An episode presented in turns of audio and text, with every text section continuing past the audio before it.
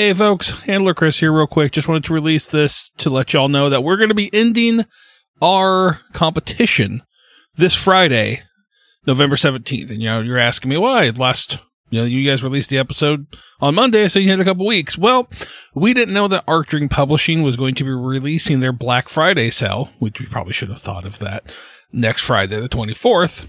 And they're going to be having, you know, certain deals on their website. So we thought it would be a great idea to give the winner the $50 before that sale happened so they could use that $50 potentially towards the Black Friday sale. It seems like uh you get more products for your money. So, yeah. So you have until the 17th this Friday to get your submissions in. That's following us on Instagram and giving us a review on whatever you're listening to us on. And if it's Spotify, make sure you send us a picture of your review you made because we don't know who leaves us reviews there.